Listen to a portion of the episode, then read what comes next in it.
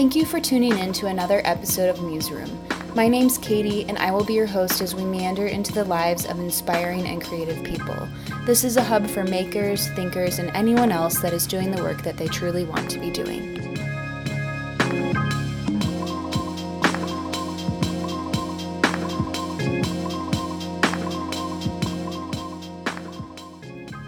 Welcome back to the podcast. Thank you so much for those of you that are returning, and if you're new, welcome to Museroom. This week on the podcast, we have Katie Kurtz. She is a yoga teacher, a certified life coach, and the founder of Soul Connect Movement, which is a coaching and connection movement that is redefining how women connect to themselves and each other. I'm so glad that I stumbled upon Katie. I actually found her through the directory of women owned businesses on yourlocalgirlgang.com. The founder of Your Local Girl Gang Cleveland was a previous podcast guest, so if you haven't listened to that episode, go ahead and listen after this one. Anyway, I was just perusing that website one day and I found Katie Kurtz. I sent her an email and we immediately set up a day to grab coffee. I enjoyed chatting with her so much and knew that she had to be on my podcast. She's just such a warm and inviting person, and I'm so glad that I met her. We talk about life coaching, female friendship and connection, fear, body image, and how she started the Soul Connect movement. She has so many great things to say, so if I were you, go grab a journal and take some notes. So without further ado, here is my conversation with Katie.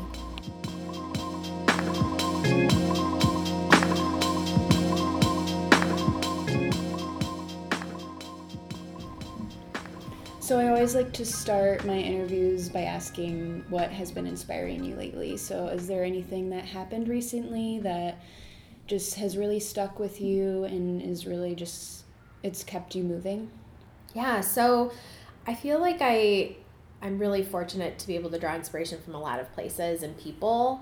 Um, so right now kind of in the season of life I'm in, I'm really drawing inspiration from pressing pause and trying to slow things down. Mm-hmm. I think I am just one of those people that's always on the go and and love I don't really resonate with the word hustle, but I, I love being able to create and, and connect. And now um, I had a really full few months. And so now I'm just in this like sweet summertime pause of being able to uh, touch base with my soul values and kind of reconnect with myself um, and be a little more intentional with my time and my boundaries and so that's where i'm drawing inspiration from right now that's nice yeah. so what have been some of the things that you've been able to do with the extra time yeah well it's so to preface uh, it's not like i'm just taking the month off right, and yeah. having this like beautiful free month i wish mm-hmm. i could but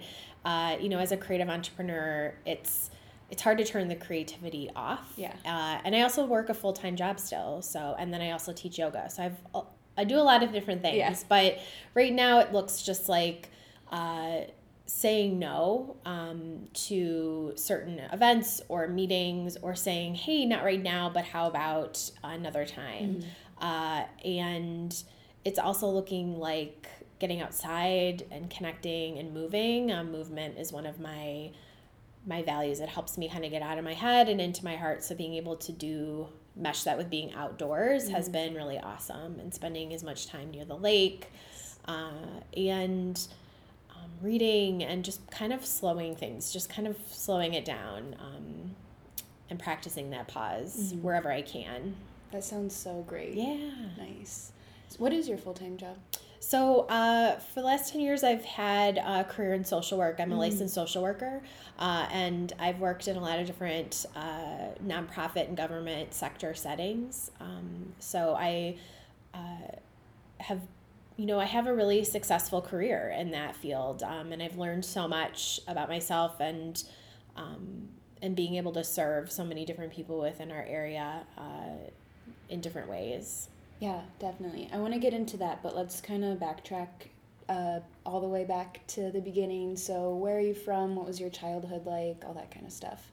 So, I'm actually from the city of Cleveland. Uh, actual city. I know sometimes people are like, I'm from Cleveland, and then they live in a wherever, but I grew up uh, in the West Park neighborhood of Cleveland. Mm-hmm. Uh, and uh, my childhood was good. I, I'm from a big Irish Catholic family uh, and very culturally Irish. So I was a big, um, you know, growing up, going to different bars that uncles owned, or, you know, really going to St. Patty's Day parades and different things like that um, was a big part of it. Um, I'm an only child, but I grew up with uh, my cousin who's about four years older than me. And so we were sort of together all the time so we never felt like we were only children we were we even called each other brother and sister mm. we're really close nice. so i grew up um, having him and then just being able to go we went to the beck center for the arts cool. and, and, did all that growing up but um, i have an amazing family and i'm really grateful um, and feel very privileged to have a really supportive and, and wonderful family but i also uh, so much of what I think inspires me continuously in, in the work I do with Soul Connect is uh, I was always kind of an old soul and uh, a sensitive kid and feel felt a lot of feels and so growing up it was hard to relate to other kids I always felt kind of like awkward and shy um, and it was hard to make friends I, and I was that's kind of the same way yeah it was so hard and and it was painful and I think that growing up you know grade school was not a I wouldn't look back at it fondly. I wouldn't want to do it again. Uh, it was it was a hard time. It was hard to feel that intense loneliness as a child uh, when you're surrounded by people and you're not really sure like how to figure that out.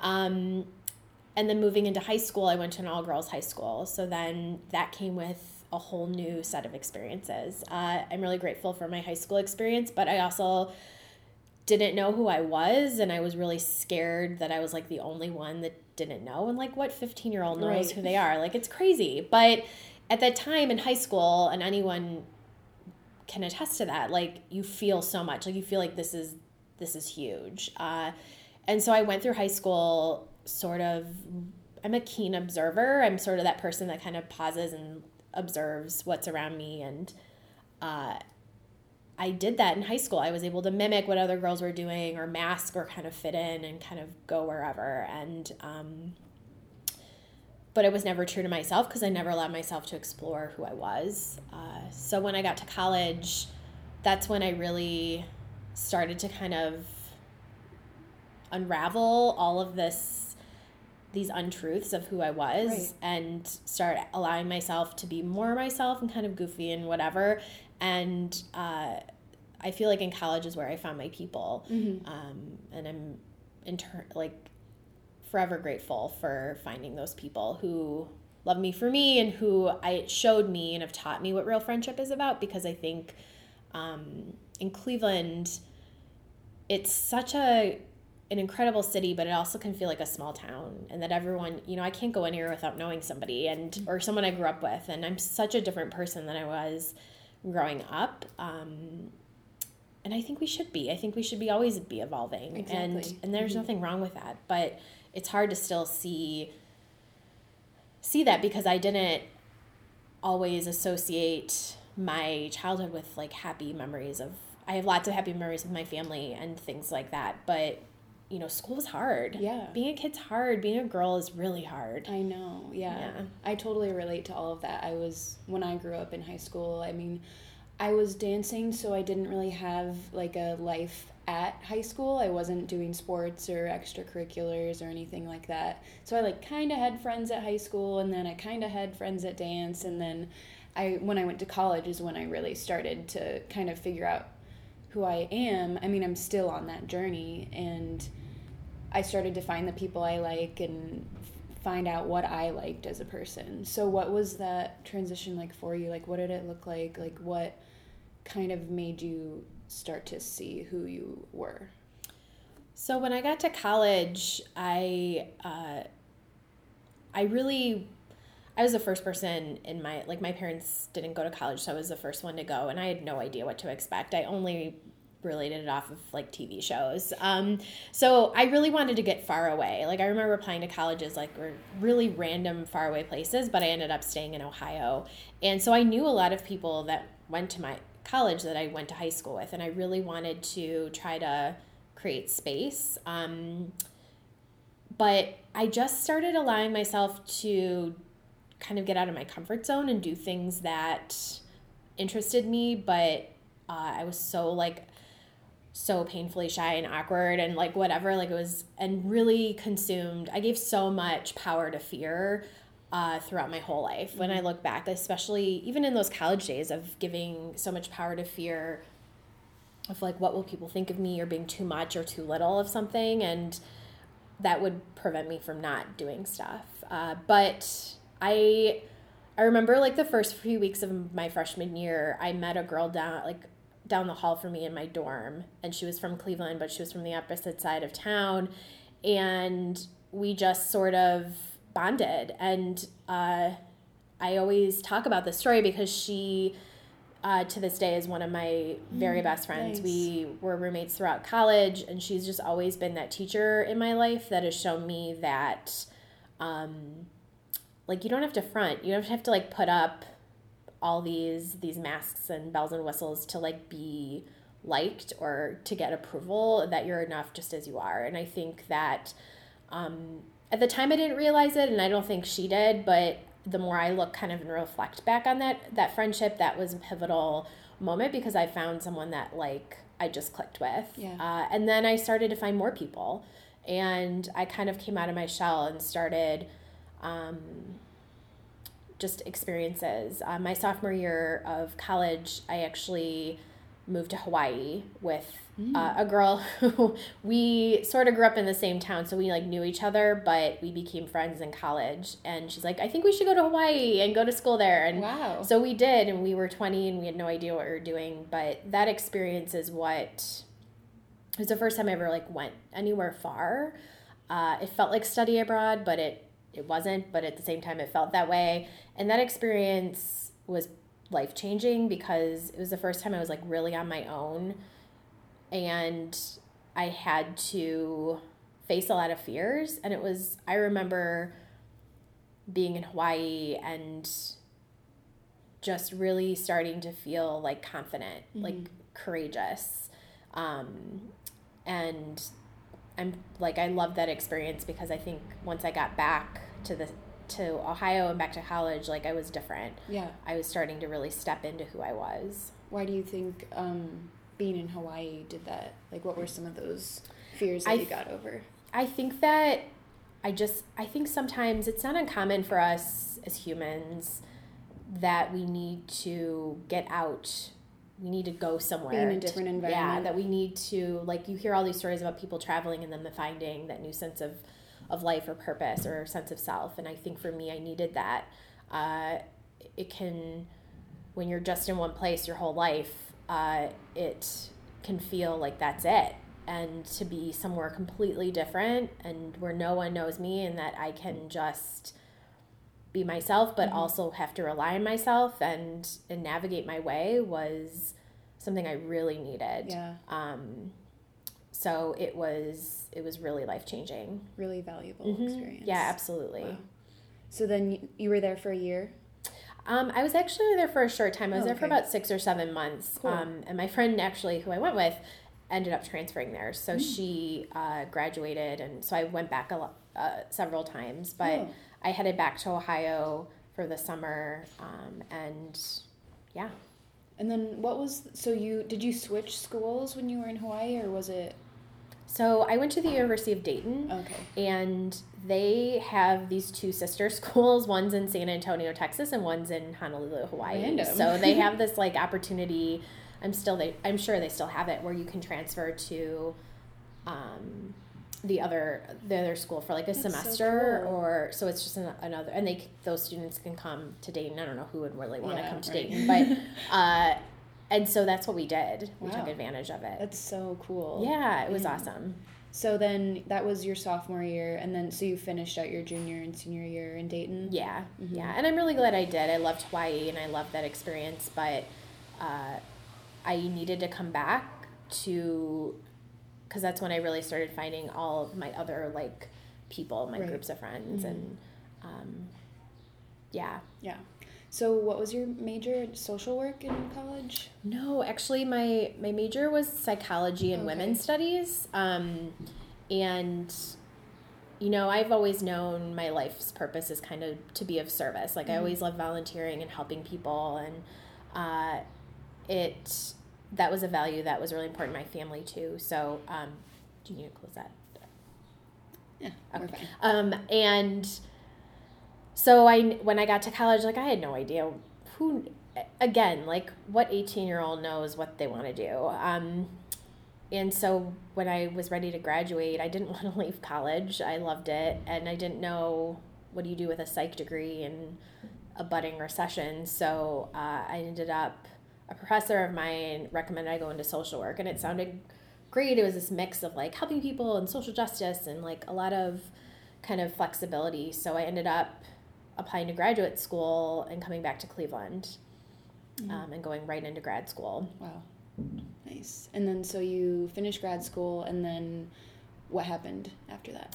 So I was at a in a pretty intensive two year graduate program, um, and then I I just flew right into my career, um, working a lot of hours and uh, in some really tough jobs. I started off uh, as a trauma therapist, so I worked with a lot of um, children and adolescents facing really tremendous trauma. Mm. Um, and it, I remember graduating grad school and being and working through that in, in these really intense like field placements and being like, is this is this it? is this my life? Like, I don't mind this you know, I felt like, okay, you got it.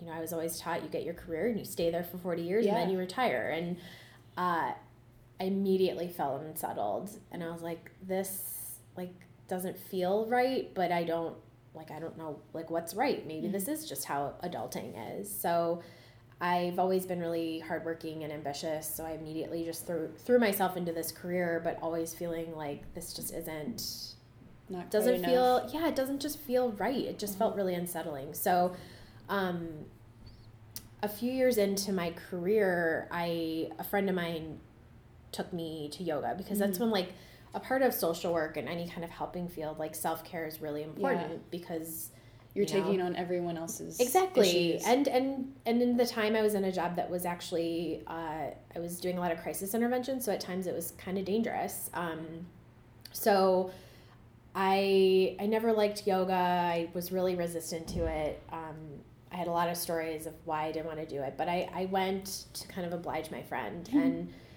in for whatever reason, that class was really important, like a pivotal moment for me because I allowed myself just to like, again, like we talked about, pause mm-hmm. and uh, kind of get out of my head. Yeah, and I I really started to lean into that practice uh, and found my mat as a safe place to land and a soft mm-hmm. place to land. And I think from there, I started learning about personal growth and development and all these like coaches and teachers and, and books. Mm-hmm. Uh, and I realized that that's kind of where I was starting to be like, is this, could this feed that unsettledness? Could yeah. this help me feel more settled. Mm-hmm. Um, and it actually made me feel more unsettled because I started to realize that, you know, um, you know, systems are when you're in this field. There's a lot of systems. There's a lot of just frustrations with people that need help, but systems that are causing more harm than help. And it was frustrating. And I tried to like, again, work my way up in leadership roles and things like that and advance my career, but it was still, I kept hitting a wall. Um, and it was sucking the energy and life out of me. But yoga and then falling into this world of like personal growth yeah. and development showed me this other side of being of service to others. Um, so, yeah. Wow. Yeah, it's funny how there's like you said before how you always knew that you wanted to be of service to people mm-hmm. and how we think it looks a certain way but and some people get stuck in that and they are they have that unsettling feeling and they don't realize that they're it can look different ways so it's cool that you realize that and you are being of service to people still but it doesn't it's not just the yeah. social work yeah yeah I I think that's such a great point. I mm-hmm. feel a lot of the work I do um, as a coach uh, is about kind of rewriting these stories. So I I say stories as like I think back like I shared earlier about like my childhood and I almost view them like burrs. Like you're walking through the forest and you get those like prickly burrs that get stuck to you and they end up in your hair and on your clothes and you have to like rip them off. And sometimes you don't even know they're there and sometimes you just feel that poke and it's uncomfortable. But uh, whenever we have stories and we can track timeline them back to usually our childhood, uh, where those thoughts of like not being enough or needing to be perfect or doubting who we are, mm-hmm. that's where they originate and then they just kind of snowball yeah. and we have the power to rip the burr off and throw it away or rewrite the story right. and redefine what anything means to us on our own terms mm-hmm. uh, yeah so that's that was really power like a powerful moment for me to realize that i have that ability to be of service but in on my own in yeah. my own way mm-hmm. um, and I worked with the first time I heard what coaching was like I was like Tony Robbins, Oprah. I was like that's too much for me. I don't know what that is, but uh, I the first time I worked with a coach, it was really powerful and transformational because all it was was somebody holding space for me, a non judgmental space for me to like kind of brain dump all these thoughts I had in my head, and then pick up what served me and leave the rest mm-hmm. behind. And I did that. Like she didn't do that for me. I right. did it. Mm-hmm. And so I, that sort of planted a seed within me like oh this might be something i want to do yeah um, but again i felt like i had to get all the certificates yeah. do all the things my virgo tendencies like i have to plan it all out i have to be perfect at it i get it yeah um, or i need to be ready mm-hmm. this whole idea of like being ready right. uh, or that someone's someone or something's going to give me permission to begin i just waited and waited and waited uh, and it never came right. because none of it's real. I, I totally relate to that. Yeah.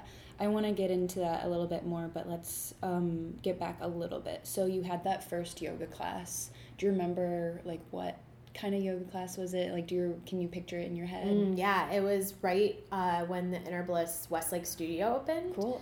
Um, and it was so crowded. Like so everyone's mat was like touching and I was like this is so we're to all sweat in this room together and like move like this is not it was claustrophobic but it I think it was like really the first time I was in an actual like studio uh, and and I stayed with it it was uncomfortable but I found that by staying in the discomfort like I, I survived it mm-hmm. I did mm-hmm. it and and that's been so powerful kind of the mirroring of what happens in yoga in life of being able to stay with the discomfort and feel your feelings and let them yeah. move through you and using your breath as that anchor um, was really just this this idea of like it being a practice that there's no arrival mm-hmm. um, there's no destination it's just this ongoing practice mm-hmm.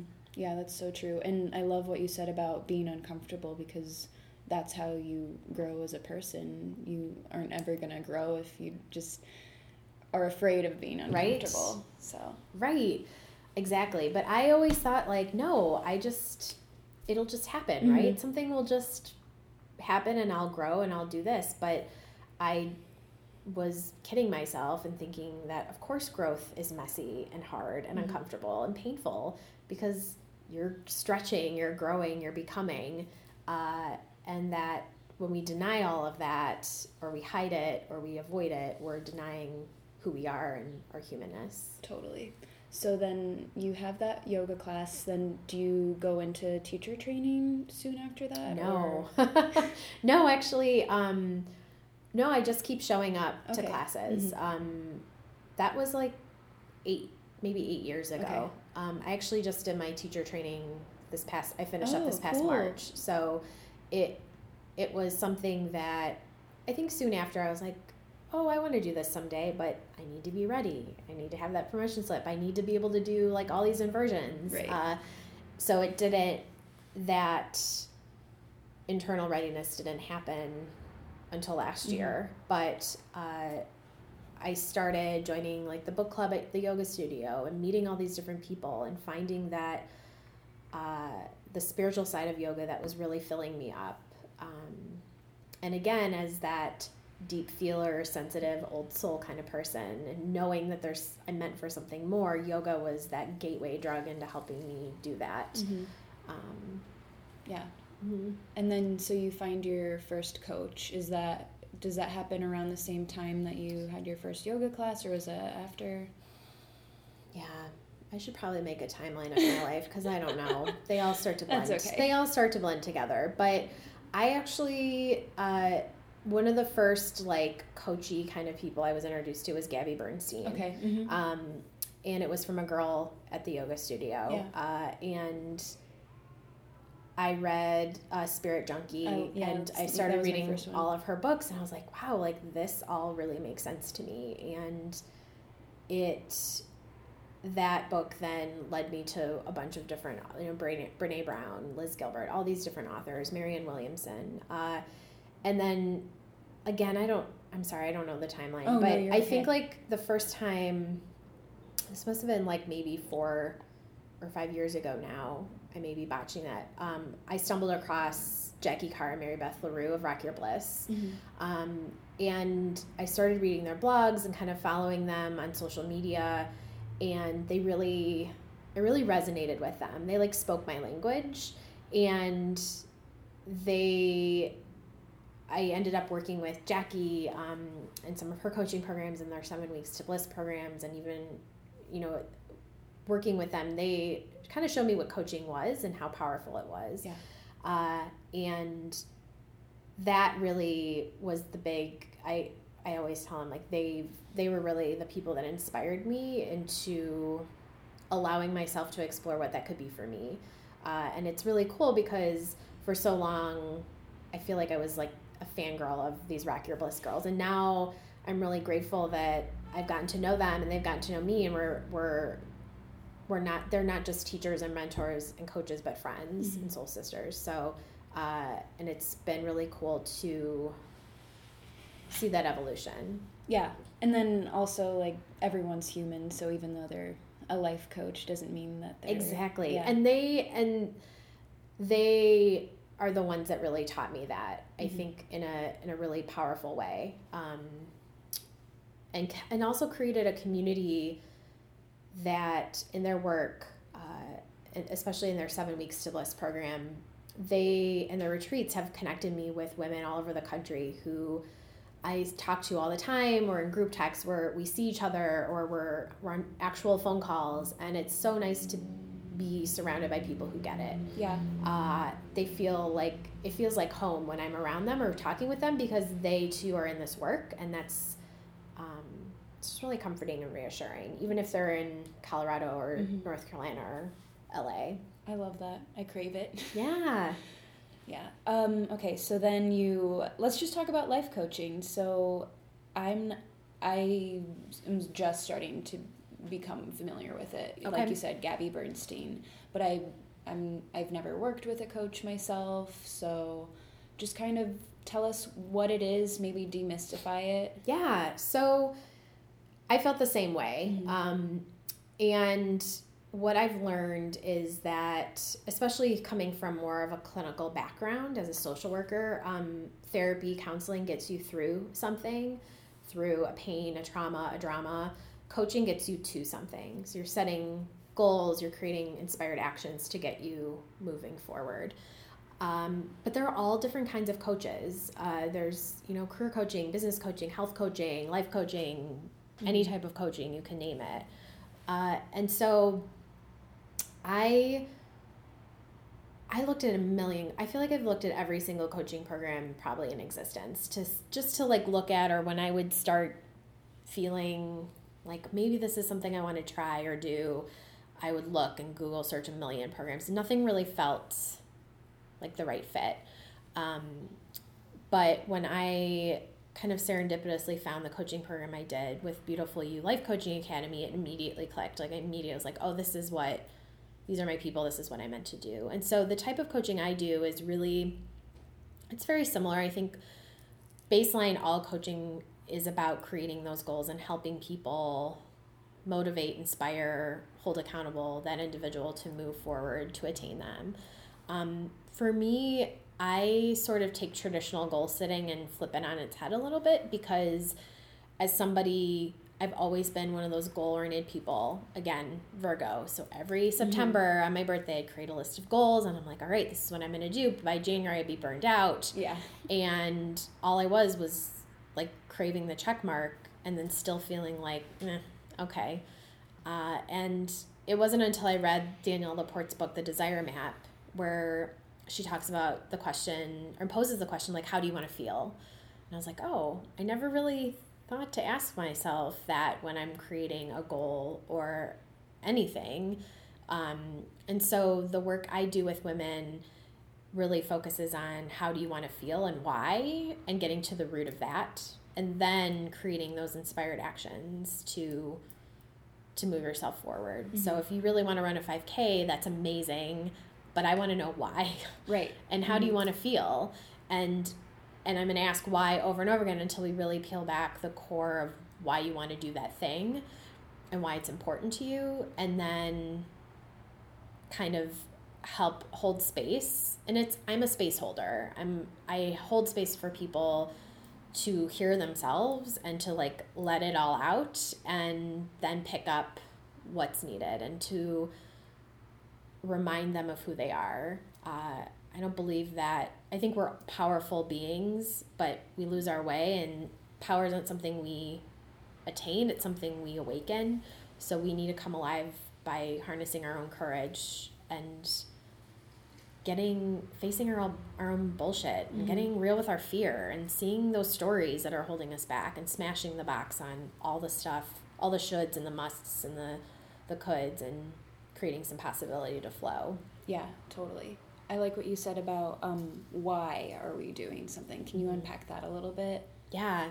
So I always uh, talk about this one coaching client I had who, again, when I coaching in Cleveland, it's still a newer phenomena. So when when I started coaching, people like didn't understand it, and I had to do a lot of work explaining it. Um, but I remember working this one coaching client early on in my as a coach and she I kept asking why. Like she was really stuck on like creating a goal that wasn't something that was like really clear and tangible. Like I do A and then I get to B or whatever. And it just was like being like an annoying toddler and being like, but why?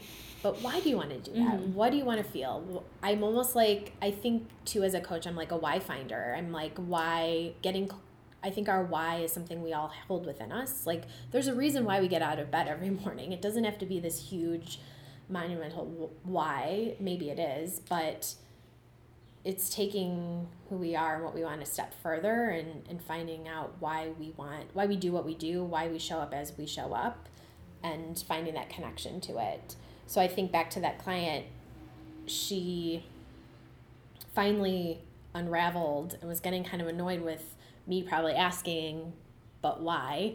Or how do you want to feel and why?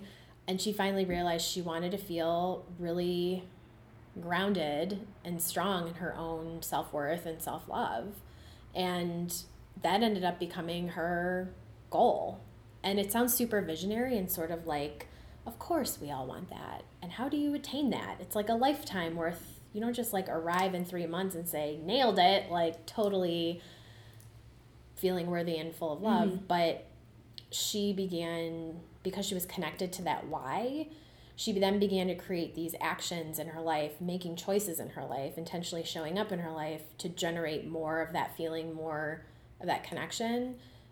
And it was completely transformational for her because she viewed her life in a totally different right. way. And yeah, in three months, she was far more grounded in self love and self worth. But now she has a whole new. That ending was really the beginning of how she can live her life um, because she's connected to that why. Yeah, I feel like once you figure out what the why is, then the what might end up changing completely. Right. Right. Mm-hmm. So it's just a different way of looking at things. Yeah. It's just like tr- trying on a new pair of glasses and seeing it through a different lens. Sometimes it's a little blur- blurry and sometimes it's crystal clear. And I believe that there are so many coaches and teachers out there, and it could be easy to get saturated in that that world. but we all have our onlyness. Um, I have my uniqueness and my onlyness. It's different from every other coach in the world. So if people resonate with what I say or my language and I speak the language that you speak, then that's awesome. If I don't, then there's a million other people that you can find to connect with. But um, it's also offering different ways of looking at things because mm-hmm. sometimes if you just redefine it or just look at it differently, it can change yeah. everything. Totally. Yeah. So, can you talk about maybe who should um, work with a coach? Why should they work with a coach? Um, I guess everyone should work with a coach, but maybe not everyone's ready to. Yeah. So. Um, I don't think everyone, I don't know, I struggle with the word should because right. I think that um, that word comes with a, a hefty uh, baggage behind it. But I think that everyone can mm-hmm. work with a coach. Um, anyone can. It's, again, it's really different than therapy or counseling. There may be similar skill sets that are utilized, but it's very different and it can often complement it. Uh, but it's for, and there's so many different types of coaching um, and different coaches. So it's finding you know what who res- you resonate with who speaks your language what you're needing but the one thing i always tell people is that uh, you know if you're feeling that unsettledness if you're feeling drawn or you're starting to look at coaching or coaches or you're intrigued by it then then maybe follow that feeling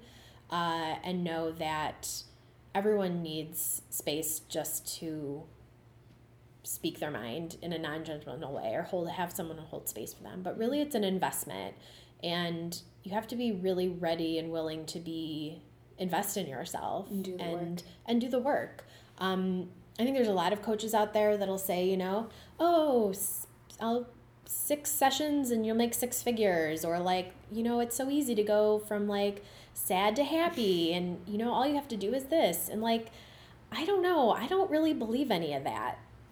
Maybe it works for people, but that sounds like you're just sliding along a surface that's really nice and smooth. And of course, we all want to stay on this smooth, glossy surface, but the real work comes from going be- below and going into the depths of who you are and why you continuously get stuck in a certain pattern or mindset or blocks or feeling stuck.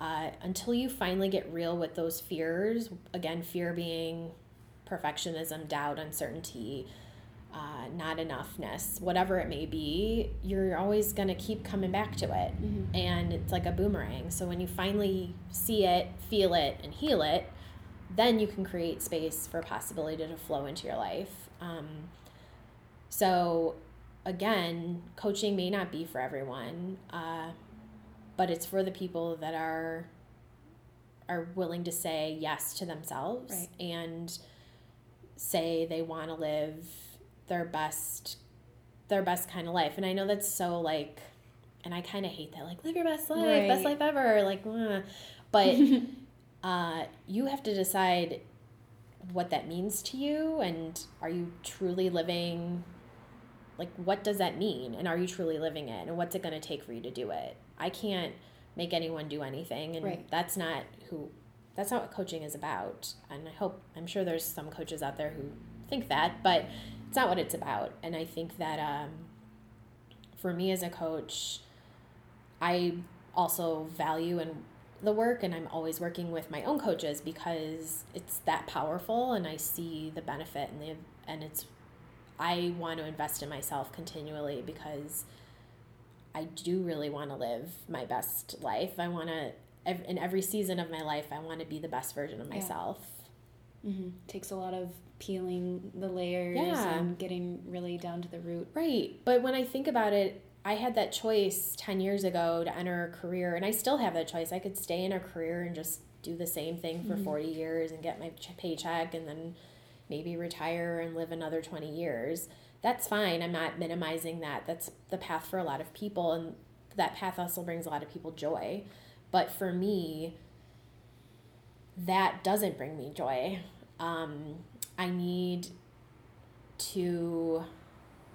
I I know I could skate along that surface and kid myself and thinking that this is what I should be doing and then I could should forever um, all over myself. But what do I really want? Mm-hmm. And I feel like this is this isn't our practice life. This is the only life we yeah. have. So why shouldn't we be peeling back all the layers? Isn't the whole point to feel fully alive?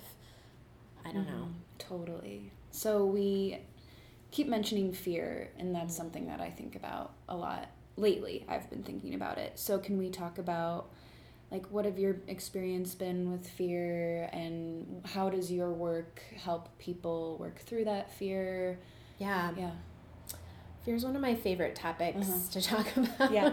um, so like I mentioned, I, I feel when I look back and reflect at my 33 years of life, so much of it was like I gave my power over to fear, whether it was just fear of being seen or heard or um, you know, fear of being alone or fear of, you know, feeling insecure or constantly striving for perfectionism um, or feeling ready. Like all of these types of fears manifested in my life. And I just was like I saw and I'm like oh wait here here just take take all my power. There you go. Like I don't want to deal with it. I don't want to feel it. Um, or thinking like that's the only way to live uh, but then I soon realized like that's you know I could stay in fear and let it control my life or I can start to take it, the power back. Uh, and I think I've learned so much about my own fear, and I continuously, you know, I'm not fearless. Mm-hmm, I don't mm-hmm. actually right. believe anyone is fearless. No, yeah. I think we're always going to have to coexist with our fear. But, and it keeps us safe sometimes. Oh, absolutely. Yeah. And I should preface, like, I'm not talking about actual tangible fear, like, yeah. oh no, I'm going to be hurt, right. or the this bear is coming at me, mm-hmm. like fear or danger. Um, I'm talking about fear yeah. in that umbrella sense of like, our own bullshit in our head, mm-hmm. that ego, that inner critic that's convincing us and spinning tales of, you know, we're not enough, we're not we're not worthy, we're we're too much, we're too little. Um, all those stories that we create, uh, either from experiences or we're told by our families or from our cultures or religions or society, uh, they put us in a box. And I a lot of the work I do, especially with my coaching online coaching program Reclaim, is we have to look at all those things, all of those fears, all the too much, too little, not enoughs, and put them in that box, and then we need to smash it. And we need to write the truth outside of it and know that that's what's real. Mm. That's how we reclaim what's real about who we are and what we want and why we're here. Um, so for me, it's taken a long time to really unravel all those fears, uh, timeline them back as to where did this all start, right. you know, and and then smash it uh, and reclaim it and say, okay, this is what it was. I I can't change the past, but I can make. I have choice in the matter and moving forward. I have the power to move forward. And power, I use that term a lot, and it's not like power over others. Uh, it's that in, innate power we hold within us as humans to create, to choose, to show up. And if we keep giving it away to fear or people or relationships or whatever, we're we deplete ourselves of it. But we can do things to recharge and regain it, uh, and live a life on our own terms that's intentionally aligned with who we are. So I do a lot of work, especially in our reclaim program, um, it's about really seeing those fears and getting real with it and being really honest with yourself um, and looking through all that BS that kind of we've convinced ourselves of and then smashing it and then shifting into a place of knowing who we are and what we want, getting connected with our values, getting connected with our why, um, learning how to see and feel fear when it arises, and then instead of giving away our power, taking it back, shifting back into it. So, mm-hmm um, yeah and and looking at our language and how we speak to ourselves and to each other and looking at how we show up um, i always say like this is hard work. I mean it's messy and uncomfortable. I mean when you think about it i think i spent most of my life running or numbing or like fleeing because i was so afraid to yeah. feel it. But i always talk about this um, dr jill bolte taylor talks about like the length of an emotion is like 90 seconds, but we have the power to make it last a lifetime. So mm-hmm. if we mm. just sat, and that's why I love yoga, because if we just let those feelings move through us, and we feel our feelings and not label them as good or bad or we can begin to really unlearn and and do that work because it it's yes it's hard but it's heart work not hard work it's it's the work of our, that becoming and but we always have choice in the matter. We can skate the smooth surface or go into the terrain and i think it's far more exciting and invigorating to go into the depths of who we are and and make that choice. Yeah. and you know it's um but it is it all comes down to choice. Absolutely. So when someone decides that they're ready to make that choice and they're just starting out exploring this kind of thing what would you like what are some kind of easy stepping stones just to kind of try it out a little bit mm. so i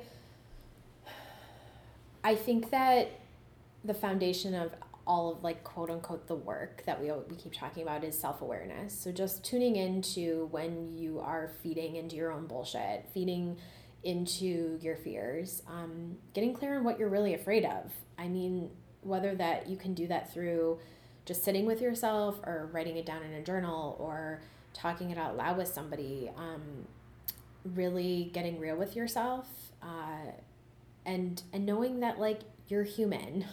So that's like a big thing. I think we forget, I forget sometimes that there's 7 billion plus of us and we're True. all human and we all have feelings and we all have really great days and bad days and joy and sorrow and grief and loss and and love and light, but uh, to be human is to have an array of emotions and to have an array of experiences. And I think that to remind yourself of that first and foremost and that it's okay and to give yourself permission to to let let it be a little messy. Uh, it's not going to look perfect. It's not meant to. Uh, and i i the trajectory of my life really changed when a simple phone call with my my cousin who i grew up with um, who i mentioned before we were talking and i just got into a new job this was a few years ago and i was like still i was like why am I always in these jobs I don't like or like I just don't feel fulfilled? And he's like, you need to give yourself permission to to start. No one's going to give you permission but yourself. You have to show up every day and give yourself permission. And I remember in a Brene Brown course I was taking that she talked about this ritual of permission slip writing. And I was like, he's right. Like, I'm the one thing getting in my own way. Yeah. I'm not going to get a paper neatly folded from the universe saying, Katie, here you go. You're ready now. Right. Like, congrats. Like, go on forth in your journey. Like that's never going to come cuz ready being ready isn't real. No one has their shit together. Like it's all just this fear creating stories. So exactly. I think getting real with yourself, getting real with your fears and then writing yourself a permission to do be or feel whatever you need right then and there and especially to show up. Yeah. That's where to begin. Mm-hmm. So let's start can you just tell us all about Soul Connect movement? How did it start? What is it? What yeah. are you hoping people get out of it? Everything. So Soul Connect uh, started obviously out of my own journey. Mm-hmm. I my whole this especially in this last 10 years this journey of really discovering who I am and what I want and then living in alignment with that. And I realized I I view our soul as our true authentic self, who we are underneath all the fear and the masks and all that. Um, and so I realized in order to live in alignment, I had to constantly connect with that that soul within me, and that's was like, oh, soul connect. There you go, soul connection. It's how I define it. Um, and I knew when I became a coach, uh, the month after I graduated from my coaching program, I launched Soul Connect, and I knew right away that uh, I didn't want it just to be me. Uh, it it I felt really intuitively called to work with women and to create a movement. Um, that this isn't just a business; it's a movement because it's all about redefining how we connect with ourselves, uh, being all the things I've already talked about, and connecting with other women because you and I each have to walk our own path but to be surrounded by people who get it and be like oh me too like mm. i've been there or oh you know have your back is so integral and i think that um, i just felt really I had this unwavering belief that this is what I meant to do. And so Soul Connect is a um, offers coaching and connection. So coaching programs, like really courageous coaching programs, whether it's one on one or like I mentioned, Reclaim, which is an eight week online program um, that's more of a group setting. Uh, to get really clear on who you are and what you want, and then really awaken that courage within you to to live that way and live life on your own terms, not your fears. And then really connection centered events, retreats, workshops. So uh, I do monthly gatherings mm-hmm. uh, at the She Collective where it's a way it's almost like a redefined girls night out it's a way for women to connect it's not networking it's not a support group it's not a yoga yeah. class it's just real women showing up checking to-do lists at the door checking their judgments at the door and just being themselves because i believe that if i can show up as myself i inadvertently give you permission to do the same and then we're just being real and we can have real conversations about all of these things uh, that the good the bad the messy and find yourself having real authentic friendships and connections mm-hmm. to surround yourself with people who get it uh, and then i do a lot of event a lot of collaborative events especially in cleveland because i love eye contact and like in-person hugs and i really truly not only believe in women supporting women but i feel like i try to live that yeah. out loud. So i love collaborating with other female entrepreneurs and businesses. Uh, and then i do retreats. So we have a retreat coming up in october. Cool. Uh, so it's it's really evolved. Uh, I really committed to myself that this whole belief of feel the fear and do it anyways, throwing kind of everything against the wall and seeing what sticks. So I've had a lot of failures, but I feel like I failed forward because they've been lessons and learning of what works and what doesn't, what's aligned with who I am and what's not. Mm-hmm. Uh, so it's really beautiful to also see the community that has grown out of this, to see all these women who've either been a part of coaching programs or gatherings or events um, seeing all the really amazing friendships that have been created.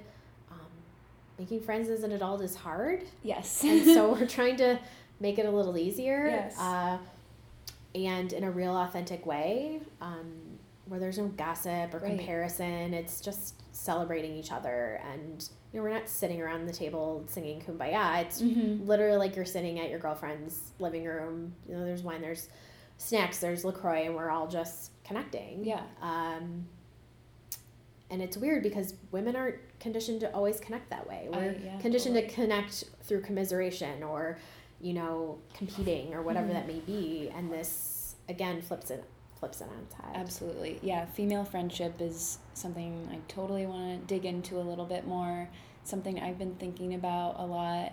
I don't have a lot of friends right now. Like, um, you know, I left college, don't really, haven't really been able to keep the connections that I made there.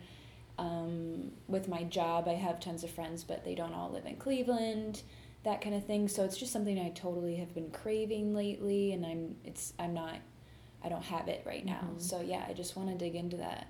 Yeah. Um, oh, me too. I mean, I me too, in that I, I know that feeling because I was there. Uh, I, like I said, it always just had a hard time with women and yeah. like making friends with women and I think because I was terrified of them. Like there's some some girls are scary, like mm-hmm. or you're not sure of what how they'll react or this kind this underlying competition or whatever.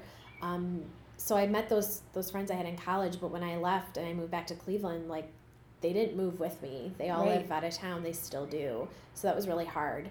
Uh, and then I ended up reconnecting with people that I grew up with, um, and uh, and making new friends. But I found that everyone started having getting married and having babies at the same time. And then everyone moved away, and I was mm-hmm. like, I think I hit thirty, and I was like, where, what is this? Where is everyone? Like, how is it that it's so hard to make friends as an adult? Like, I love the people I like go to yoga with. That's something I could make friends with. But then people leave and I want to stay and like talk to mm-hmm. them. And I felt so alone. I was like, what's wrong with me? How am I back here again?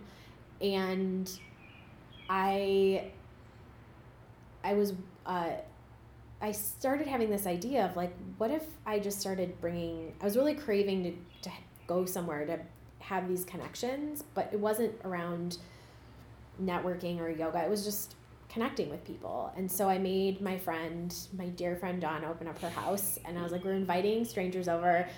We're going to see how it goes. Uh, and she leaned into it. And that was three years ago. We, I had my first gathering in her living room. And all 16 of them said, Me too. Cool. And I was like, all right, I'm not alone. Mm-hmm. This is a need. We're all craving real, authentic connection. We're, we're all craving real, true friends. And and so that's that's where it all began but i think again sometimes you have to see what you need and then create it yourself. Right. uh, but it's hard. And let's like not front about that. Like let's just be real. Mm-hmm. making friends isn't all this hard. Like i'm thrilled that bumble has like bumble bff like whatever. But it's i want to part of what i do is holding space for Right. that real connection to happen. Um, and so and it and it's been really beautiful to see that evolve Yeah, I love that you're doing that, and it's so important. So thanks. yeah I haven't made it to an event, I but I want to. every month we're, Okay. we're here every month we're taking july off because Okay. i'm in my Got it. season of a pa- month of a pause Mhm. But yeah, we meet at the She Collective in Lakewood every month. Um, it's a different day, so it's on her calendar on her website, but and it's on my website too. But again, it's just come as you are and take what you need. Uh, it's a really radical act of self care to be able to show up. Sometimes we have new people show up every month and they don't know anyone, and it's Mhm. so brave, and I'm so Cool. so inspired by them. But they never really know what they're getting themselves into because it's hard to explain. You have to f- experience it, uh, and they always end up leaving saying like, "Oh my God, this was this was awesome. This is exactly what I needed." And then they come back when they can if their schedule permits. Um, and and yeah, so it's a big part of what I do, and it's that whole redefining how women connect Mhm. component. Yeah, totally. Um, so I want to talk about a few more things about Soul Connect. So you have your Reclaim program that you mentioned. Can you dive into a little a little bit more about that? Kind of walk us through Yeah. what that is. So, Reclaim is an eight week coaching and connection um, experience. It's, it was really designed uh, to hold space for women to to have their own individual path, but to be surrounded again by other women who get it. It makes it a richer experience. So I've Reclaim is a really important program to me because it's some I've taken all the teachings and all the lessons and tools that I use every single day and I've put it into this sort of guide. Uh, and it each week um, we focus on reclaiming a different part of who we are, whether it's our, our truth, our space, talking about boundaries, talking about truth, how we speak, how we, what we share, um, reclaiming our, uh, our power. And, and so each week we have a, uh, a group Zoom call and we kind of dig into that week's content. There's a guidebook that's mailed to your doorstep that you receive and it's all about getting real with yourself and clearing that space to allow that possibility of what you want to flow through you. Um, and it's been, we just finished um, the first round two weeks ago, Oh. and it was amazing um, just to see women go from like maybe being a little guarded or unsure to completely opening up and allowing themselves to create that space within their lives and reclaim their energy, reclaim their their being is incredible. So it's it also offers uh, so that group kind of coaching feel, but then two opportunities to work with me one on one too to get deeper into maybe areas they're feeling stuck. Um, and that group also allows like a lot of accountability, but also people saying like me too, and then it feels like okay, I'm like not alone, or helps you see something differently. So um, it's really amazing to be able to share this because I work at I do the program with everyone every time we run it um, because I use it every day and I Mhm. learn something new every time. So our next round actually starts August sixth. Awesome. Um, so again, eight weeks, eight Mondays, and uh, it's really cool. It's just it's something that you can come back to all the time too because it's so pertinent, um, and offers kind of just more tools in your toolbox to do this work. Yeah, great.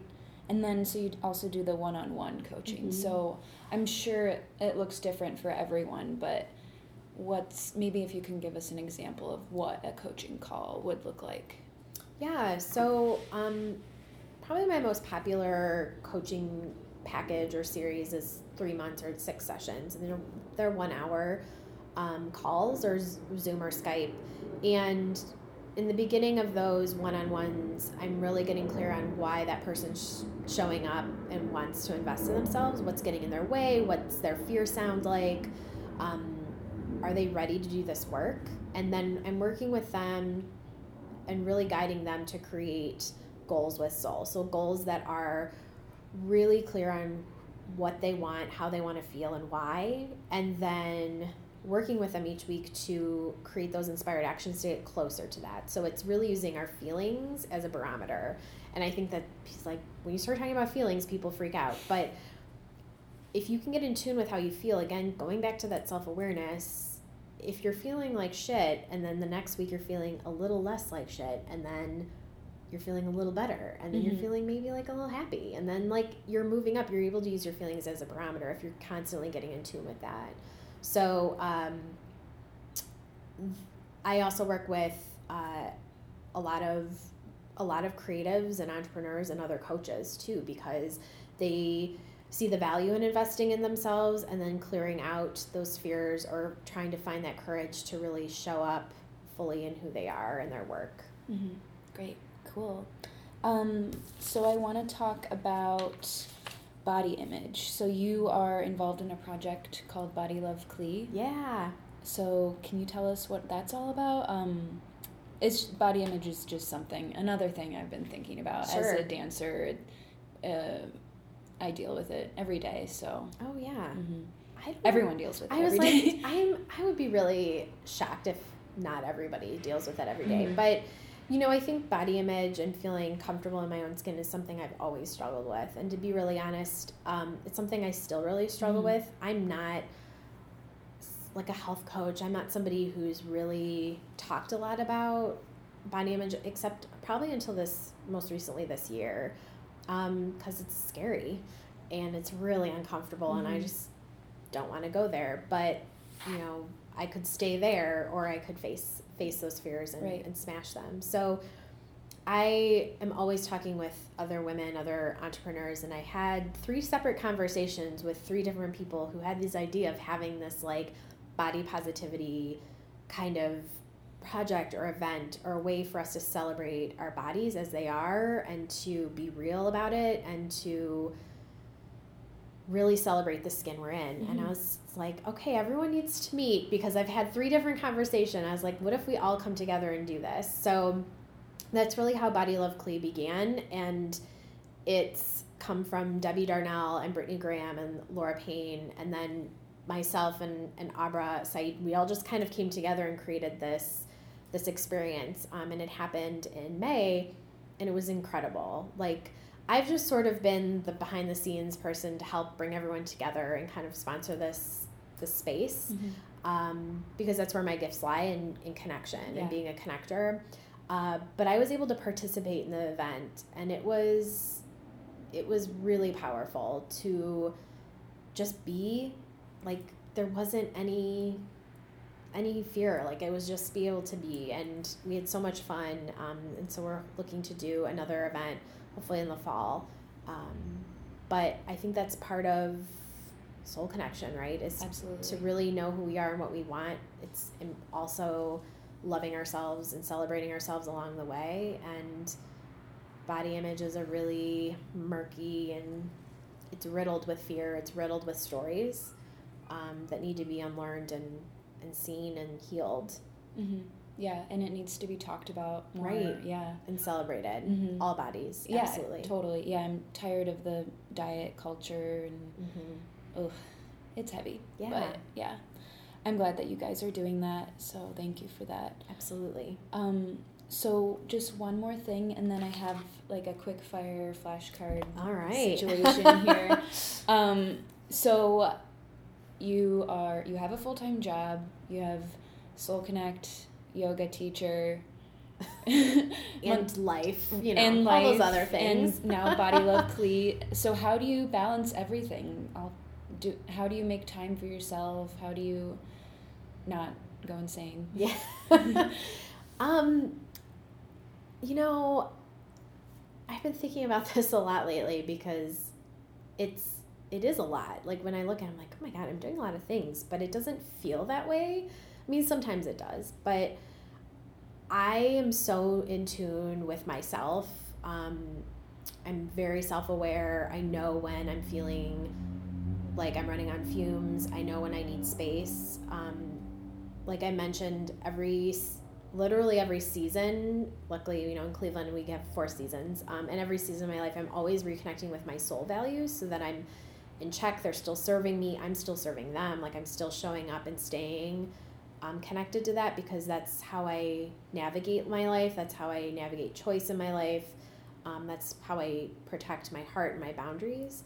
Um, I, when I finally gave myself permission to begin and become a coach and create this business, um, something really opened up inside of me that I was finally able to be creative in a way I've never been able to. It's like this freedom uh, from fear and to be creative. And I can't unknow that. I can't put the lid back on the box. I, it's, it's I have this unwavering belief and sense like no matter what comes my way like this is I'm meant to do this mm-hmm. or follow it wherever it leads me and so it's hard to turn off the creativity when you flip the switch um, but I have a lot of practices and rituals in my life that keep me grounded um, I'm an early bird, so I like mm. to create space in my morning to move, nice. uh, to get out of my head. I really love to start my morning that way, um, to get outside.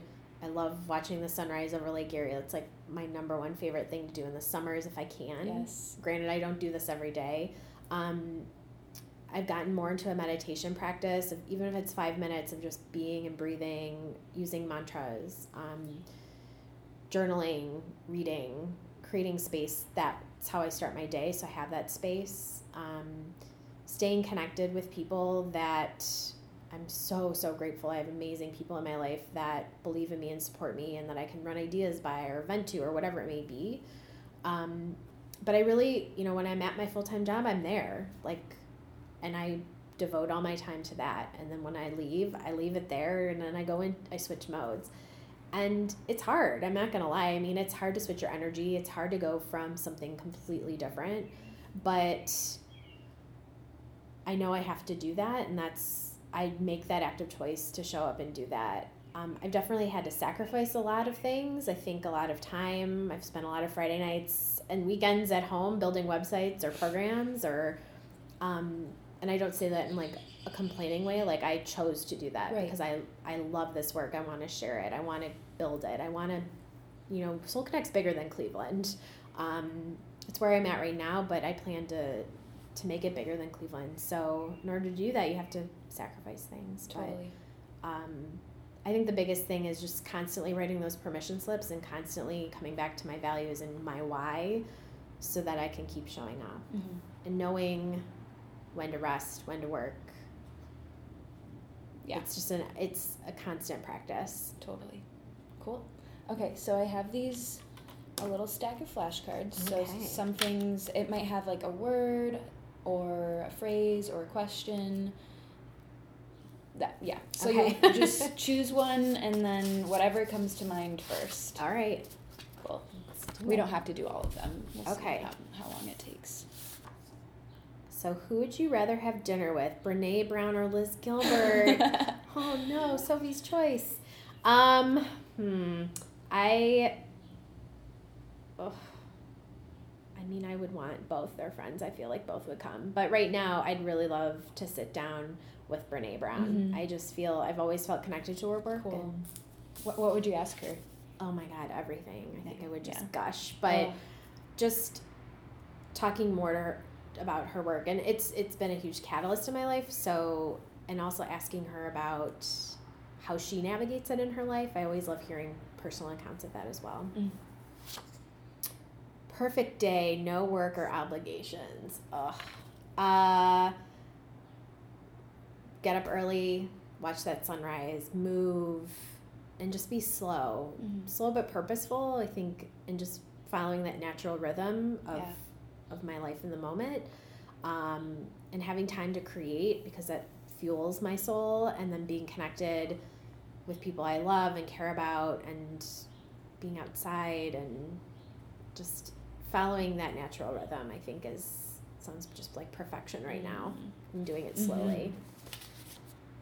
Meditation. Ugh, love hate for sure. Total love hate. Uh, it's hard to turn my brain off. And so I always thought meditation had to be sitting still for 30 minutes in a little like seated position with the mudras. Right. And I like open one eye and be like, yeah, I'm done. I can't do this. When is this over? And then I realized I can redefine what meditation is for me, and that maybe I could do it while I'm laying in bed before I go to sleep. Mhm. Uh, or maybe it's um, my yoga teacher Yolanda Rosenthal Green really introduced me to sound healing. So I love like that's what works for me is mantra and chanting and Yeah. all the woo like the singing bowls and the gongs. Like I love that. Like that's that's meditation for me. But it's also movement. It's being outside. It's meditation isn't just one thing and we have to redefine it or it'll never work. Yeah. Crystals, obsessed. Cool. What's your favorite? Oh my god. Um, amethyst is always my favorite. Uh, I I have so many crystals. I love the woo. I'm such a woo girl. Nice. I I have crystal. I'm always like wearing them. Emerald. Like I love my logo for Soul Connect is actually a crystal, and Oh, it yeah. it was I love it because it's like it can be like aquamarine, amethyst, all those crystals embody what soul connection is. Nice. Um, but I love it because they're like raw and jagged and smooth, and that's just I think it's so cool. It also reflects like how we are as humans. So Mhm. I love it. All the woo. Favorite Cleveland restaurants. Town Hall, obviously. Uh, Lux. Um, I love Nature's Oasis in Lakewood. Mm. Mhm. Um, yeah, so many. Oh my I god, know. that's so hard. Instagram.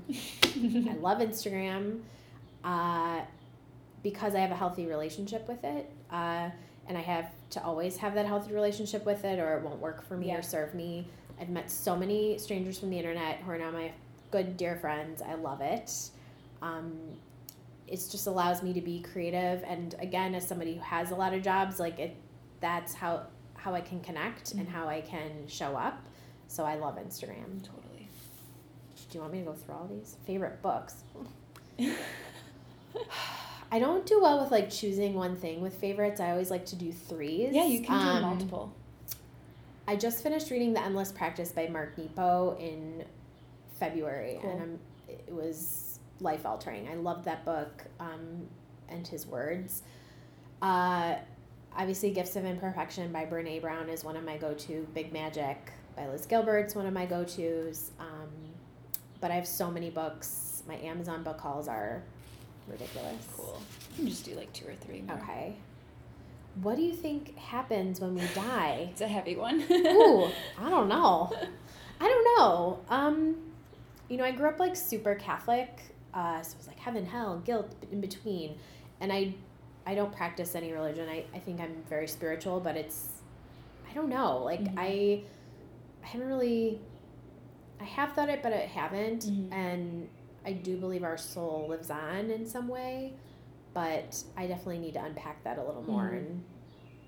and learn more about it. I think that's a good one. Morning rituals. Mm. So I shared a little bit. I I know I'm my best self when I wake up early and move and have space for me to be quiet and just go within. Um, when I don't do that, when I hit snooze, which I totally do because I'm human and far from perfect, but when I do that, I notice my day is off. Oh yeah. So I loved like driving to work. I have like a podcast playing. I have a shorter drive, but it's still that space. Um, I wear like I have a mala bead around my my wrist. Um, that's a way that I also like stay connected. Um, if I just like a quick like mantra or whatever in the morning to like help me create that space. nice. That sounds great. Yeah. Cool. Well, is there anything else you want to share? Um, no, I'm just really grateful to have the space to talk more. I love talking about um, what I do and like kind of unpacking it a little bit and demystifying coaching because I think it's still a harder thing to understand.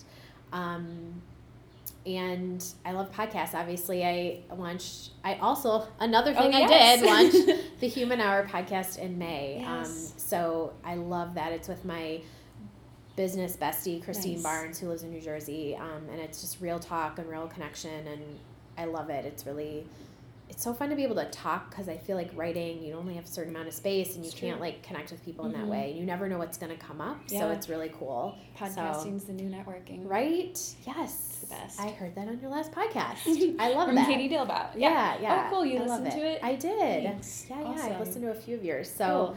Thank you for creating this space. Yeah. And I think for anyone who's in Cleveland that's intrigued by the work I do or wants to come to a gathering or the retreat, um, you can find me at soulconnectmovement.com or at, at Soul Connect Movement on social media. Um, and like I said, Reclaim starts August 6th, so we have um, registrations open Okay. for that. Nice. Awesome. Well, thank you so much Thank for you. coming and doing this Yeah. during your pause time. Thank so you. I'm oh, yeah. really grateful. I am Awesome. too. Thank you. Thanks.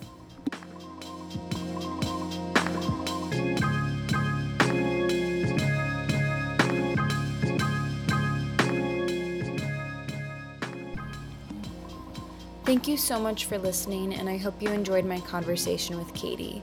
Go ahead and check out our website for more information on Soul Connect. And you can also listen to the Human Hour podcast that she hosts with her soul sister, Christine Barnes. I'll include a link to all of the ways that you can connect with Katie in the show notes. And if you would like to support my podcast, go ahead and subscribe. You can also rate, review, or share with a friend. Any of those things would really mean a lot. And if you want to connect, you can find me on Instagram at Museroom Podcast or shoot an email to museroompodcast at gmail.com. So thanks again for listening, and until the next episode, come say hey to me on Instagram, join the book club. This month, the book is Text Me When You Get Home.